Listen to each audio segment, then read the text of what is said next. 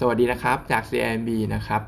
ก็เดี๋ยวเริ่มด้วยข่าวนิดนึง เมื่อคืนเนี่ยเฟดเขาก็ออก minutes ออกมานะครับ ซึ่งผมน่าผมมองเนี่ยมันน่าจะออกมาเป็นโทน hawkish หรือว่าโทนลบอ่อนๆด้วยนะครับ เพราะว่านอกจากเรื่องของการขึ้นดอกเบี้ยแล้วเนี่ยเขาก็พูดเรื่องของการลดขนาด balance sheet ของเฟดงบดุลของเฟดลงนะครับ ก็คือการขายบอลที่เขาซื้อมาออกไปนั่นเองนะครับ ซึ่งผมลองไปดูกราฟย้อนหลังแล้วเนี่ย ช่วงที่ balance sheet ของเฟดมัน drop ลง มันเป็นขาลงเนี่ยในช่วง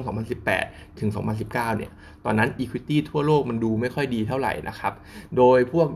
ประเทศที่พัฒนาแล้วเนี่ย อย่างอเมริกาหรือว่ายุโรปเนี่ย จริง ๆ มันยังปรับเพิ่มขึ้นได้นะครับสำหรับตัวตลาดหุ้น แต่ว่าระหว่างปีเนี่ย มันมีช่วง correction แรงๆ ค่อนข้างบ่อยนะครับ correction หลักประมาณ 10%อย่างเงี้ย เห็นบ่อยมากในช่วงปี 2018-2019 ระหว่างการลด balance sheet นะครับ ซึ่งในประเทศไทยเราเองเนี่ย ช่วง 2 ปีนั้นก็เป็นขาลงด้วย sideway down นะครับแล้วก็มีการ rebound ได้ แต่ก็สุดท้ายก็ปรับลงมาค่อนข้างแรง 10%อะไรประมาณนี้นะครับเพราะฉะนั้นเองเนี่ยสุดท้ายแล้วถ้าเรื่องของการขึ้นดอกเบี้ย มาควบคู่กับการลดขนาด balance sheet แล้วเนี่ยผมก็มองว่าวันวันเมื่อเกิดขึ้นแล้วนะครับ ผมก็มองว่าการลงทุนเนี่ยมันจะยากมากขึ้น เพราะว่าตลาดคงจะผันผวนมากขึ้นนะครับแต่ว่าถ้าขึ้นดอกเบี้ยอย่างเดียวเนี่ยก็ก็คิดว่าตลาดหุ้นเนี่ยน่าจะยังขึ้นได้นะครับ ส่วนออื่นๆก็คือ IAA Consensus นะครับเมื่อเช้าเนี่ยหนังสือพิมพ์ลงว่าทาง Consensus IAA เนี่ยเขามองว่า top pick หุ้นไทยในช่วงต้นปีเนี่ยจะเป็น 5 ตัวด้วยกันนะครับ ก็คือตัวของ Advance SCB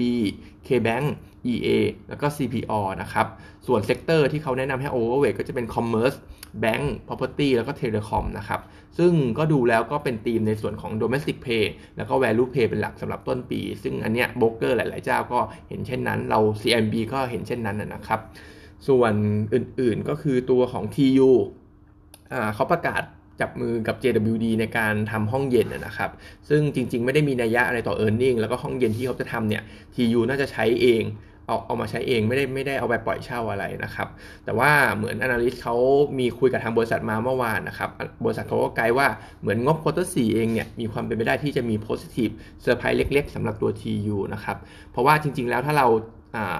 ถ้าเราย้อนไปดูเนี่ยปกติ quarter สามจะเป็น high season ของเขา แล้วพอเข้า quarter สี่ปุ๊บ Q on Q เนี่ยมันก็จะ drop นะครับ แต่ว่าเหมือนเขาไกด์มาว่า Q on Q quarter สี่ตอนเนี้ยไอ้พวก frozen หรือว่า ambient food เนี่ย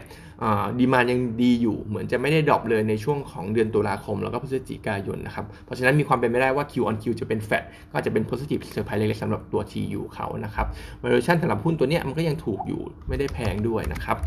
ส่วนอีกเรื่องหนึ่งก็เป็นตัวของ CPO นะครับ อันนี้พี่วาม analyst ของเราเนี่ยเขาวิเคราะห์เรื่องของคนละครึ่งออกมานะครับ คนละครึ่งเฟส 4 รอบเนี่ยก็ต้องบอกว่าอาจจะน่าจะไม่ได้กระทบต่อตัวของหุ้น CPO มากนัก เหมือนในรอบที่ผ่านๆมา เพราะว่าวงเงินที่ใช้เนี่ยมันมันเป็นวงเงินที่เหลือที่เหลือจากจากใช้ไม่หมดนะครับ ก็เป็นวงเงินสักประมาณ 1 0,000 ล้านบาทจะให้สิทธิ์สักประมาณ 10 ล้านคน คนละ 1,000 บาทนะครับ ซึ่งถ้าเทียบกับรอบก่อนๆเนี่ย มันมันจะให้สิทธิ์กับ 20 กว่าล้านคนเลยนะครับ แล้วก็วงเงินเนี่ย3,000 บาท แล้วก็มี top up อีก 4,500 บาทได้4 4 ไปอีกพันห้าไปเป็น 4,500 บาทด้วยนะครับ เพราะฉะนั้นก็จะเห็นได้ว่าวงเงินเนี่ยมันต่างกันค่อนข้างเยอะ แล้วก็จำนวนคนด้วยนะครับ พี่วามก็เลยมองว่ารอบเนี้ยเฟสสี่ถ้ามีถ้ามีในช่วงของมีนาคม แล้วก็เมษายนเนี่ยมันก็คงไม่ได้กระทบต่อตัวหุ้น CPO มากนัก จังหวะนี้ดาวไซด์ก็มองว่าค่อนข้างต่ำเป็นจังหวะซื้อสะสมสำหรับตัว CPO นะครับ Target Price 79 บาท ราคาหุ้น 58-59เนี่ยผมก็มองเป็นแนวรับแหละที่ผ่านมาก็ไม่หลุดนะครับ ส่วนเปเปอร์ของเราวันนี้เป็น Origin นะครับ ตัว Ori เองเนี่ยก็มีเรื่องบวกค่อนข้างเยอะพอสมควรนะครับ เท่าที่ Analyst เราเขียนโน้ตมาเนี่ย เรื่องแรกเลยตัว p c e l ปีที่แล้วเนี่ย น่าจะบวกได้ประมาณ 16%อยู่ที่ประมาณ 30,000 ล้านบาท ก็ดีกว่าที่เป้าของทางบริษัทตั้งไว้ตอนแรกด้วย แล้วก็ในปีนี้ 2022 เองเนี่ย ทาง Origin เขาแผนที่จะลอน โปรเจกต์ใหม่ 15 โปรเจกต์มูลค่ารวมเนี่ยประมาณ 33,000 ล้านบาทนะครับ ซึ่งถ้าเทียบกับปีที่แล้วเนี่ยมากกว่า 86%เลยนะครับ แล้วก็มากกว่าช่วงของปี 2019 ก่อนโควิดด้วยซ้ำนะครับ เพราะฉะนั้นก็ P ไอตัวตัวโครงการใหม่เนี่ยก็น่าจะช่วยให้ P เซลดีต่อเนื่องสำหรับตัว Origin เขา แล้วก็ตัวนี้ เป็นเป็นเป็นหุ้นเป็นหุ้นในกลุ่มอสังหาที่เรา forecast ตัว net profit เนี่ยจะโตได้ประมาณ 36%ในปีอ่า36.7%นะครับในปี 2022 นี้ ซึ่งก็จะสูงที่สุดเลยในกลุ่มอสังหานะครับ หลักๆ จะมีตัวของโครงการ JV 4 โปรเจกต์มาช่วยหนุนด้วย เพราะว่าโครงการ JV 4อันเนี้ยจะเริ่มจะเริ่มโอในปีนี้แล้วนะครับ นอกจากนี้ก็มีพวกธุรกิจใหม่ ๆของเขานะครับไอ้ที่จับต้องได้เร็วหน่อยก็จะเป็นไอ้ที่เขาไปลงทุนในไทยลิฟไบโอเทคโนโลยีนะครับก็จะเป็นบริษัทที่จะเน้นไปในเรื่องของกัญชงนะครับ อันนี้เขาลงทุนไป 25%คาดว่าจะมี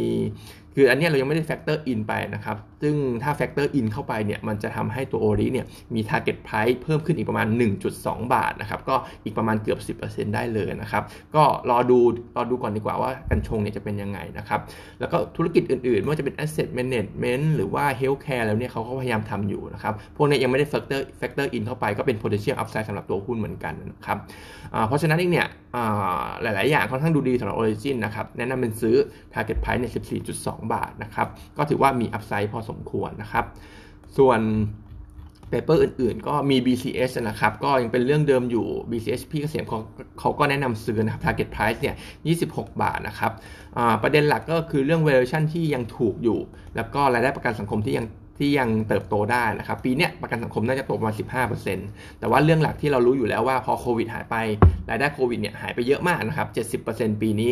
75%ปีหน้านะครับ แล้วก็รวมไปถึงข่าวลือที่ว่ารัฐบาลเนี่ยอาจจะหยุดจ่ายเงินให้กับโรงพยาบาลเอกชนในเรื่องของการรักษาโควิด อันนี้พี่เกษมมองว่าคงยังไม่ได้เกิดขึ้นเร็วๆนี้ในครึ่งแรกของปี อาจจะเกิดขึ้นตอนที่โอไมคอนหรือว่ายอดผู้ติดเชื้ออะไรพวกนี้มันซาลงมากกว่านี้นะครับ แต่ว่ามันก็เป็นเอาลุก ในช่วง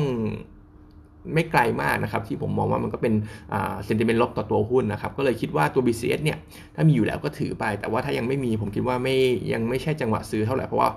หุ้นเนี่ยคงไม่ลงนะครับ เห็นว่าแนวรับค่อนข้างแกร่งที่มา 19 บาท แต่ว่าก็คงไม่ได้ขึ้นเร็วๆนี้นะครับ valuation ถูกจริงนะครับ แต่ว่าถ้าอยากจะให้ risk reward ดีกว่านี้ก็รอรอรอเวอร์ชันที่ถูกกว่านี้ก็ได้ ซึ่งผมมองว่าถ้าหลุด 19 บาท น่าจะไปน่าจะลงไปไกลสำหรับตัว BCH นะครับไม่ได้มี catalyst อะไรมากระ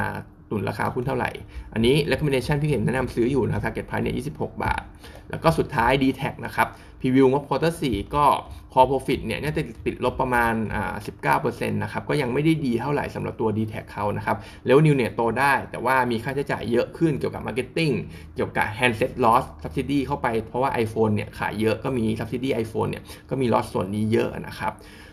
จะฟื้นตัวจริงๆ ก็คือคือต้องรอปีนี้สำหรับตัว d t แทเขาก็ฟื้นฟื้นตัวตามสภาวะเศรษฐกิจ แล้วก็ไอ้ดิวที่จะควบรวมกับ True เองเนี่ยเราคิดว่าดิวดีเดเจนจะเสร็จในช่วง quarter หนึ่งแล้วก็น่าจะเกิดการ merge กันจริงๆเนี่ยใน quarter สองเป็นต้นไปนะครับ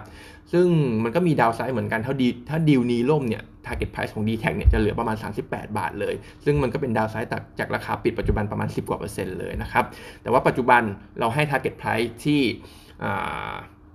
ที่ใส่สมมติฐานเรื่องดีลมีความประสบความสำเร็จไปเรียบร้อยแล้วนะครับ ก็แนะนำเป็นซื้อนะครับ target 52.9สำหรับตัว DTAC นะครับ วันนี้ก็เท่านี้นะครับ